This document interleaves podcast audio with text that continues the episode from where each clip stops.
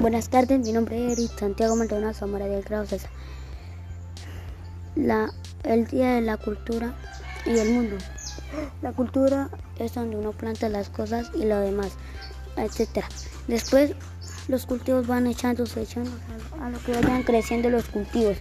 Los cultivos van creciendo y creciendo y uno lo va cogiendo el cultivo.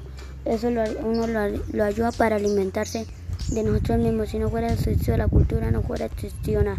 El Día Mundial, el Mundial donde todo es la cultura.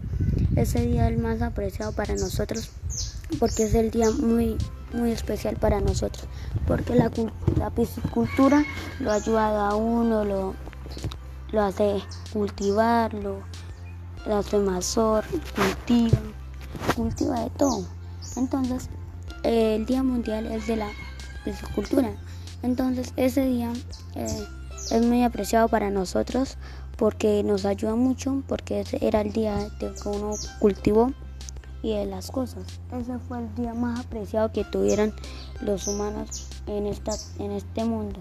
Por eso es que ayudado a varias personas por esa piscicultura que uno tiene. Por eso es que todos nosotros, nosotros cultivamos la organización de cultivo. Muchas gracias.